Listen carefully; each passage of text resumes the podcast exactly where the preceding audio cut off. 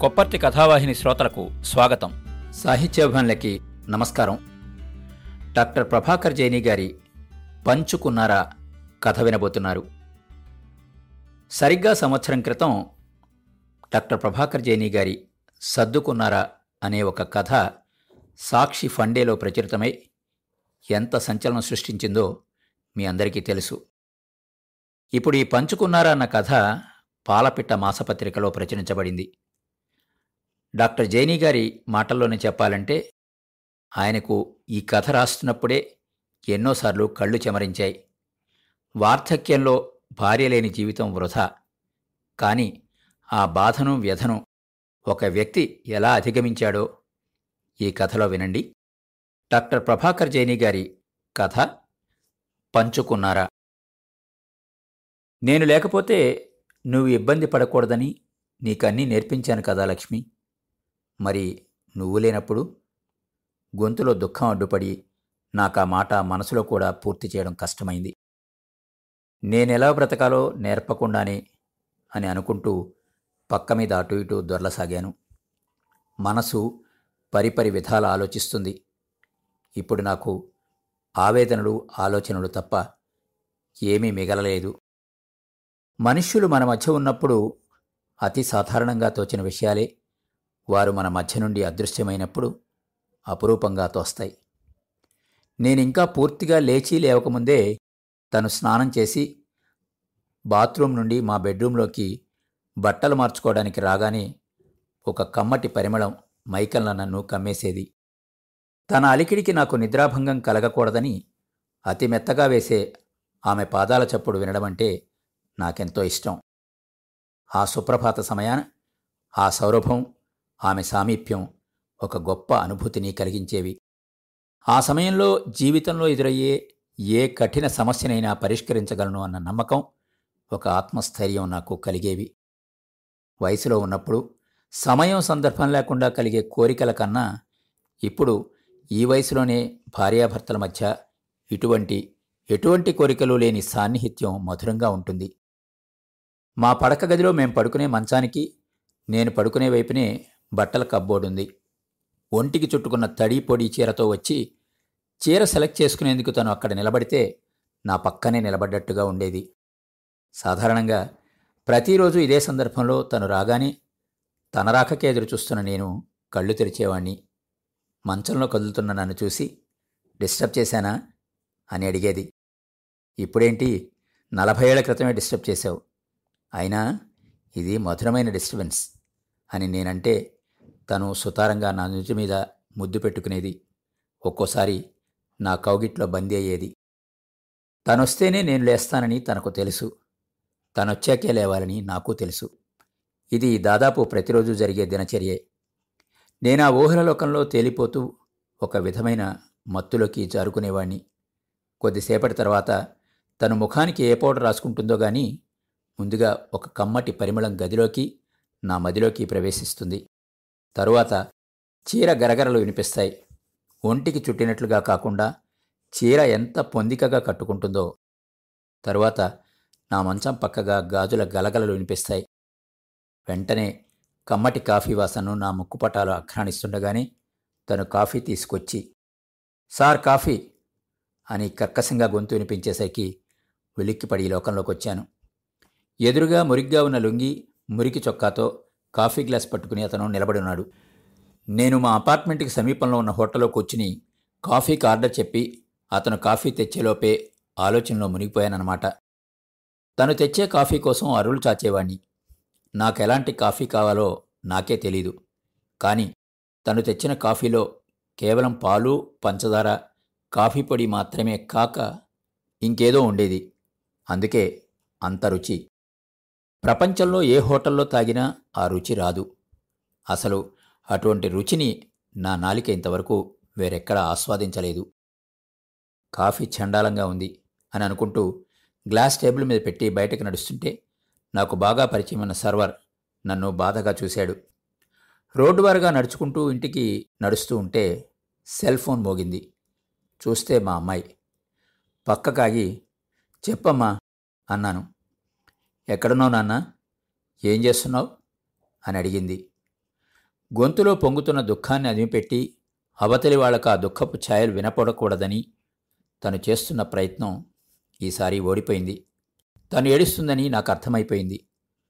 ఏం లేదమ్మడు కాఫీ తాగుదామని. హోటల్లో తాగుతున్నావా? తాగావా? తాగి ఇప్పుడే బయటకు వచ్చాను ఇంటికి వెళ్తున్నా పాప స్కూల్కి వెళ్ళిందా అని ప్రశ్నించాను. సరే నాన్న. జాగ్రత్తగా ఇంటికెళ్ళు. మళ్ళీ ఫోన్ చేస్తా. అని ఫోన్ కట్ చేసింది అమ్మాయి. నేను నడక ప్రారంభించాను.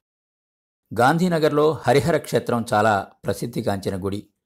మనసు బాగోలేనప్పుడు మనసు బాగా ఉన్నప్పుడు మేమిద్దరం ఆ గుడికి వచ్చేవాళ్ళం.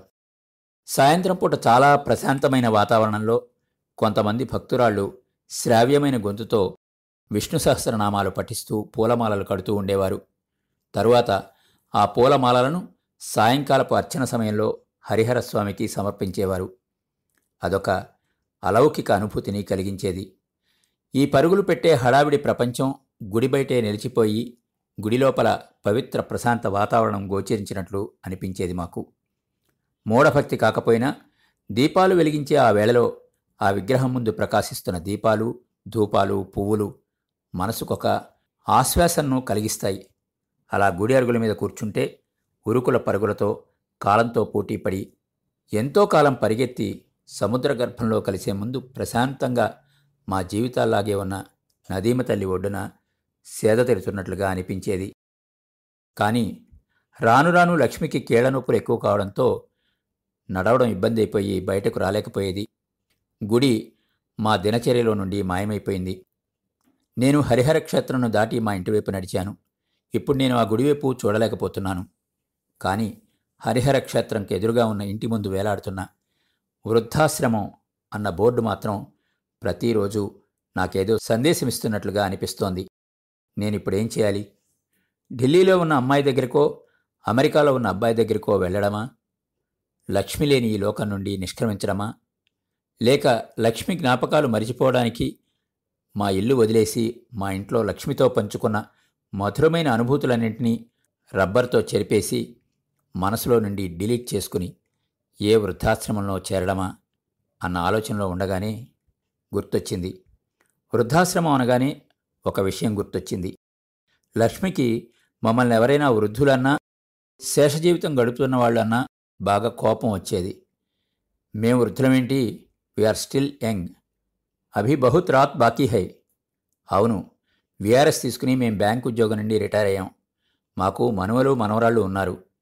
అయితే ముసలాళ్ళం అయినట్టేనా మా వయసు వాళ్ళు బాలీవుడ్లో ఇంకో పెళ్ళి చేసుకోవడానికి హీరోలుగా నటిస్తూ ఉంటే మేము వృద్ధులమేంటి నాన్ సెన్స్ అని ఉడుక్కునేది లక్ష్మి. కానీ లక్ష్మి లేని ఈ నెల రోజుల్లోనే నేను వృద్ధుణ్ణైపోయానేమో అనిపిస్తోంది. ఆ విషయం గుర్తొచ్చి నవ్వుకున్నాను. కానీ కళ్ళ ముందు వృద్ధాశ్రమం అన్న ఆప్షనే సరైంది అని బలంగా అనిపిస్తూ ఉంటే ఇంట్లోకి అడుగుపెట్టాను వేయి హస్తాలతో మహాశూన్యం నన్ను ఆహ్వానించింది. మంచం మీద పడుకున్న నా మీద కిటికీ నుండి పడమటి ఎండ పడుతుండడంతో లేచి కూర్చున్నాను. దానికి తోడు దూరంగా నా ఫోన్ మోగుతున్నది. లక్ష్మి అని నా భార్యని పిలవబోతుంటే గుండె గొంతుకలో అడ్డుపడ్డంతో ఆ ప్రయత్నం మానుకుని లేచి ఫోన్ తీసుకున్నాను. మా అమ్మాయే మళ్ళీ ఢిల్లీ నుంచి. నానా లేపానా? నువ్వు మధ్యాహ్నం ఎక్కువసేపు పడుకుంటే రాత్రిపూట నీకు నిద్ర పట్టదని అమ్మ చెప్పేది. అందుకే నేను లేపాను అంది అపాలసిటిక్గా. ఇప్పుడు ఎప్పుడూ నిద్ర పట్టం లేదమ్మా అన్నాను. నాన్న నీకు చెప్పకూడదని అనుకున్నాను కానీ పరిస్థితి సీరి అంటూ విషయం మొత్తం చెప్పింది. నా అమెరికా ప్రయాణానికి ఏర్పాట్లు జరిగిన తర్వాత మర్నాడు నేను అమెరికా వెళ్తాను అనగా మా అమ్మాయి ఢిల్లీ నుండి వస్తున్నానని సమాచారం పంపింది. తనెందుకు వస్తుందో నాకు తెలుసు. ఎయిర్పోర్టుకు రావద్దని చెప్పడంతో నేను తన కోసం ఎదురు చూస్తూ కూర్చున్నాను. మాకు ఇద్దరు పిల్లలు. పెద్దది అమ్మాయి తర్వాత బాబు. అమ్మాయి ఎకనమిక్స్లో గోల్డ్ మెడలిస్ట్. ఢిల్లీలో ప్రణాళికా సంఘంలో పనిచేస్తుంది. అల్లుడు కూడా అక్కడే దూరదర్శన్లో పనిచేస్తాడు. వాళ్ళకు ఒక పాప ఐదేళ్ళ వయసు మాకు అమ్మాయి తర్వాత ఒక బాబు. బీటెక్ చదివిన తర్వాత ఎంఎస్ చేస్తానని అమెరికాకి వెళ్ళి అక్కడే ఉద్యోగం సంపాదించుకుని ఒక ఫ్రెంచ్ అమ్మాయిని ప్రేమించి మాకు చెప్పకుండా అక్కడే పెళ్ళి చేసుకున్నాడు. తర్వాత మా దగ్గరకొచ్చి ఆశీర్వదించమని అడిగారు. నేను కోపంతో ఊగిపోయినా నా భార్య వాళ్ళను అక్కున చేర్చుకుంది. అసలు మొదటినుంచి నాకు కోపం ఎక్కువ. నా కళ్ళెదుట ఏదైనా అన్యాయం జరిగితే వెంటనే రియాక్ట్ అవుతాను. కానీ నా భార్య అలా కాదు. పూర్వాపరాలు ఆలోచించి ప్రశాంతంగా నిర్ణయాలు తీసుకుంటుంది. నా కోపం తాటాకు మంట లాంటిది. ఉవ్వెత్తున లేచినా వెంటనే చప్పున చల్లారిపోతుంది. ఆ తర్వాత అంతా ప్రశాంతతే. కానీ ఆ కాసేపు నా కోపాన్ని భరించేవాళ్ళు నాతో వాళ్ళకి పొసుగుతుంది. నాకు కోపం వచ్చినప్పుడు అవతలి వాళ్ళు కూడా అలాగే రియాక్ట్ అయితే పెద్ద రభసే జరుగుతుంది. అందుకే నా కోపం వచ్చినప్పుడు మా ఇంట్లో అందరూ మౌనం వహిస్తారు. అందుకే నేను అమెరికా వెళ్తుంటే నా కూతురు నాకు ప్రశాంతంగా ఉండమని అక్కడ కోపగించుకోవద్దని చెప్పడానికి వస్తుంది. అసలు నా భార్య బ్రతికుంటే తనే అమెరికా వెళ్ళి పరిస్థితిని చక్కదిద్ది వచ్చేది. కానీ అని అనుకుంటూ ఉండగానే నా కన్నులు చెమగిల్లాయి. ఏమిటో? ఈ మధ్య ఆలోచనలని ఒక పద్ధతిలో కాకుండా ఎటో ఎటో తిరిగి ఏ విషయం గురించి ఆలోచించినా చివరకు నన్ను విడిచి వెళ్ళిన నా సహచరి దగ్గరికే వచ్చి ఆగిపోతున్నాయి. అసలు ఒక వయసు వచ్చాక భార్యాభర్తల్లో ఎవరు మరణించినా మిగిలిన వారికి జీవితం నరకమే. చాలామంది ముందు భర్త చనిపోతే స్త్రీలు కష్టాలు అనుభవిస్తారని అని అంటూ ఉంటారు. కానీ స్త్రీలు సహజంగా తమకున్న ఓపిక సహనంతో కొడుకుల దగ్గర సర్దుకోగలరు. నిజానికి సుకుమారంగా కనిపించే స్త్రీలే కఠినమైన జీవిత సత్యాలను ఎదుర్కొని వాటికి అనుకూలంగా తమ జీవితాలను మార్చుకుని ప్రశాంతంగా జీవించగలరు. కానీ మగవారి పరిస్థితి అలా కాదు. వాళ్ళు మారిన పరిస్థితులకు అడాప్ట్ కాలేరు. ముఖ్యంగా నాలాంటి వాడికి నా భార్య లేదన్న బాధతో పాటు మిగిలిన ఈతి బాధలు కూడా వేధిస్తున్నాయి.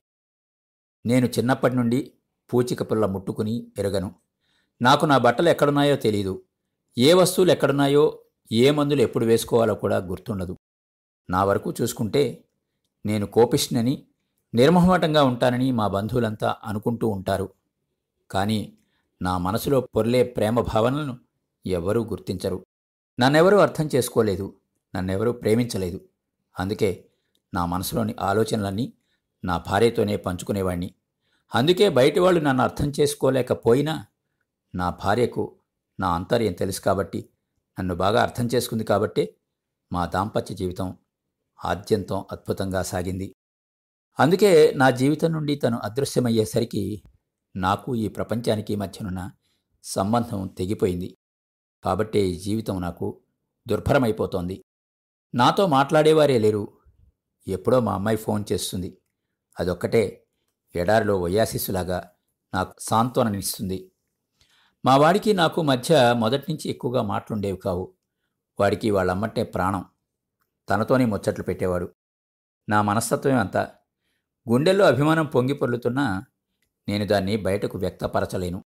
అలా చేయడం ఒక ఎగ్జిబిషన్గా బూటకంలాగా అనిపించేది. అది తప్పని నాకు తెలుసు. కానీ నేను నా పద్ధతిని మార్చుకోలేకపోయాను. కేవలం నా మనసుకి ప్రీతిపాత్రమైన నా భార్యతోనే నా అనుభూతులను ఆనందాన్ని పంచుకునేవాణ్ణి. ఇంతలో అకస్మాత్తుగా నా భార్య కార్డియాక్ స్ట్రోక్తో మరణించడంతో నేను మోగపోయాను. సీతాకొక చిలుక ప్యూపా దశలో తనకు తాను ముడుచుకుపోయినట్లుగా నేను ఒక షెల్లోకి దూరిపోయి ప్రపంచంతో సంబంధాలని తెంపేసుకున్నాను. నాకెందుకో అందరి మీద కసి పెరగసాగింది. నాకే ఎందుకిలా జరగాలి? నేనేం పాపం చేశాను? భార్య మరణిస్తే నాలాంటి వాడు ఎలా జీవించగలడు? జీవచ్ఛవంలాగా తిరుగుతున్న శవంలాగా. డోర్ బెల్ మోగడంతో ఆలోచన నుండి తేరుకుని లేచి తలుపు తీశాను. ఎదురుగా మా అమ్మాయి నిలబడింది. మా ఇల్లు ఒకప్పుడు కళకళలాడే లోగిలి. ఇప్పుడు మాత్రం నీరవ నిశ్శబ్దం తాండవిస్తున్న శిథిల భవనం. ఎవరైనా ఆత్మీయులు వస్తే నవ్వుతూ పలకరించి ఇంట్లోకి ఆహ్వానించాలి. కానీ ఇటువంటి ఇంట్లోకి నా కూతుర్ని ఏమని ఆహ్వానించాలి? అమ్మను కోల్పోయిన తను సర్వస్వం కోల్పోయిన నేను ఎదురెదురుగా నిలబడి శూన్య దృక్కులతో చూసుకున్నాం. మా అమ్మాయి లోపలికొచ్చి నాన్న అంటూ నా భుజం మీద చేవేసింది నేను ఆ చేతిని ఆత్రంగా అదుముకున్నాను. ఆ క్షణంలో ఆ స్పర్శ ఎంతో హాయిగా తోచింది. ఒక ఆత్మీయ స్పర్శను ఆస్వాదించి ఎంతకాలమైందో? నాన్న అమెరికా వెళ్ళగలవా నువ్వు? అని ఆందోళనగా ప్రశ్నించింది. వెళ్ళాలమ్మా.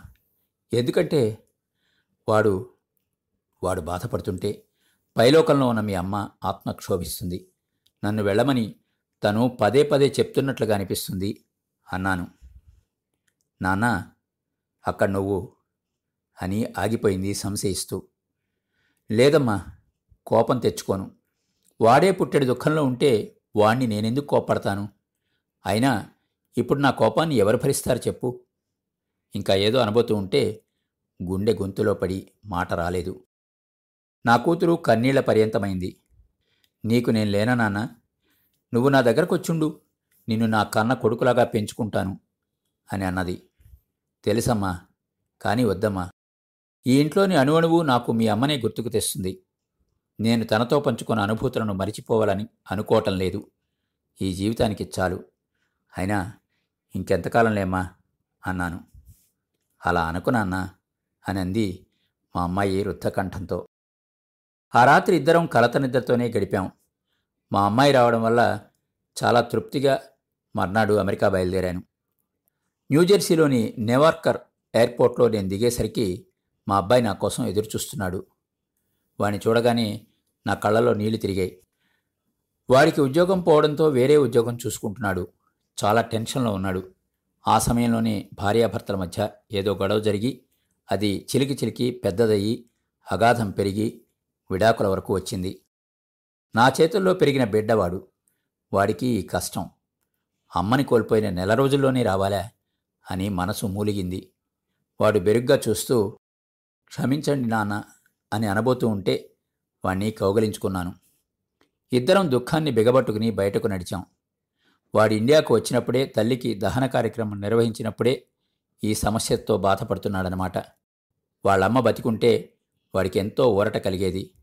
కానీ లేదు కాబట్టి పంటి బిగువన కర్మ కార్యక్రమం నిర్వహించి తిరిగి అమెరికా వచ్చేశాడు. అత్తగారి మరణం విషయం తెలిసి కూడా కోడలు రానప్పుడే వాళ్ళ జీవితాల్లో ఏదో సమస్య ఉంది అని నాకు అనిపించినా ఆ సమయంలో నేను అడగలేదు వాడు చెప్పలేదు. అయినా మొదట్నుంచి వాడికి వాళ్ళ అమ్మ దగ్గరే చనువెక్కువ తల్లి మరణం భార్య విడాకుల ప్రపోజల్ వల్ల వాడెంత నలిగిపోయాడో వెలగని దీపస్తంభంలా ఉన్నా వాణ్ణి చూస్తేనే తెలుస్తుంది.